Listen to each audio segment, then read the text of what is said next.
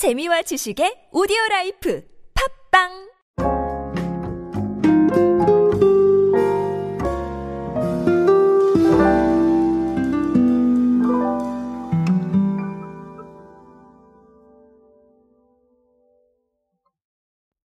찬바람이 불면 역시 가장 먼저 생각나는 뷰티 제품은 이 보습에 관련된 것들이죠.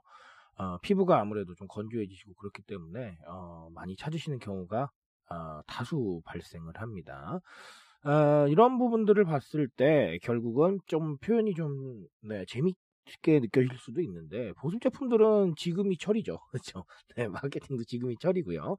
아, 그러다 보니까 조금 다양한 사례들이 나왔는데 자, 오늘은 세타필 이야기를 준비를 했습니다. 세타필은 어떤 전략으로 접근을 하고 있는지 한번 알아보도록 하시죠. 안녕하세요 여러분 노준영입니다. 디지털 마케팅에 도움되는 모든 트렌드 이야기들 제가 전해드리고 있습니다. 강연 및 마케팅 컨설팅 문의는 언제든 하단에 있는 이메일로 부탁드립니다.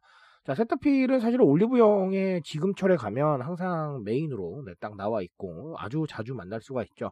아, 그만큼 좋은 제품이기도 하고요. 어, 저도 쓰고 있고 또 많은 분들이 찾으시는 제품이기도 합니다. 아, 근데 이번에 세타필이 세븐일레븐하고 손을 잡았어요. 편의점 맞춤형 소용량 보습 상품인데 어, 새로운 제품을 개발을 한 건 아니고요. 우리가 익히 알고 있는 그 세타필의 그 제품을 소용량으로 출시를 한 겁니다. 세븐일레븐이 이제 매출 데이터를 좀 보니까 너무 당연한 얘기기는 한데요. 어, 일교차가 크고 건조한 날씨가 이어지면서 이제 10월 달에 보습 크림 매출이 전월 대비 25%가량 상승하는 그런 효과들이 있었고요. 오피스가를 중심으로는 40% 이상의 매출 증가 현상을 보였다고 합니다. 직장에서 출근하셔서 네, 약간 좀 스트레스도 받으시고 그러다 보니까 좀 찾으시는 게 아니었나라고 생각을 합니다. 자, 근데 조금 흥미로운 건 뭐냐면 가정에서는 대용량 제품을 선호하는 것에 비해서 오피스가에서는 간편하게 사용할 수 있는 소용량 상품 선호도가 더 높았다고 해요. 자, 그러니까 세븐일레븐이 어, 소용량을 택했고 어, 세타필에게 네, SOS를 쳤나요? 자, 이런 것까지는 제가 모르겠습니다만 어쨌든 세타필과 세븐일레븐이 이렇게 네, 뭉쳤다라고 보시면 되겠습니다. 자, 그래서 어, 이 세븐일레븐 생활 서비스 팀 MD님은 소용량으로 특별 제작된 상품으로 가까운 편의점에서 간편하게 구입할 수 있어 직장인들에게 좋은 반응을 기대한다. 이런 얘기들도 전했습니다.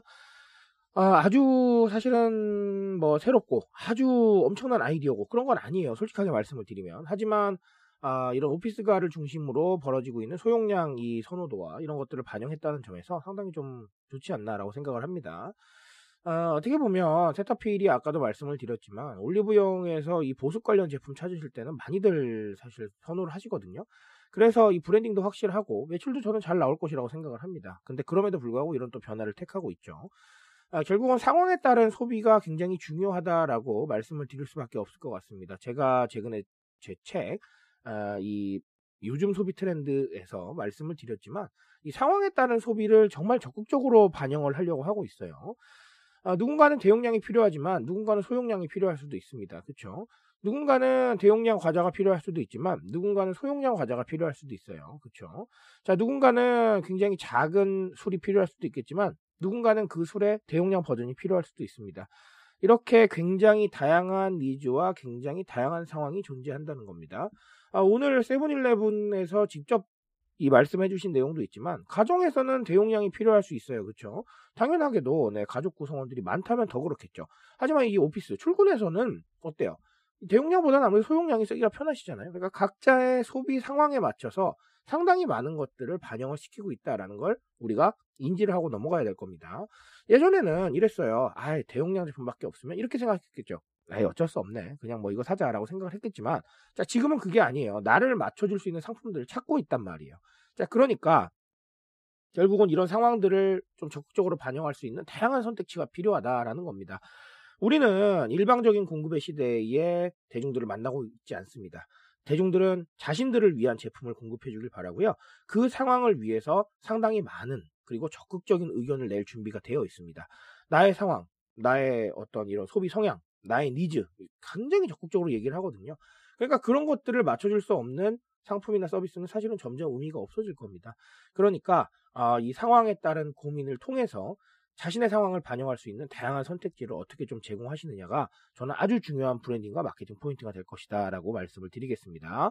자, 하지만 뭐 언제나 말씀드립니다. 무조건적으로 그냥 뭐 다 만드시라는 얘기는 아니에요. 천만 명 있으면 천만 개 만들라? 이거는 아닙니다. 그쵸? 그러니까 그렇게는 오해하지 마셨으면 좋겠습니다. 자, 오늘 세타필의 이야기를 통해서 또 많은 것들을 느끼실 수 있을 거라고 생각을 합니다. 아, 우리가 조금 더 벤치마킹 해야 될 포인트가 무엇일지 한번 보시고요. 조금 더 많은 생각 해보시기 바라겠습니다. 저는 오늘 여기까지 말씀드리겠습니다. 트렌드에 대한 이야기 제가 책임지고 있습니다. 그 책임감에서 열심히 뛰고 있으니까요. 공감해 주신다면 언제나 뜨거운 지식으로 보답드리겠습니다. 오늘도 인싸 되세요, 여러분. 감사합니다.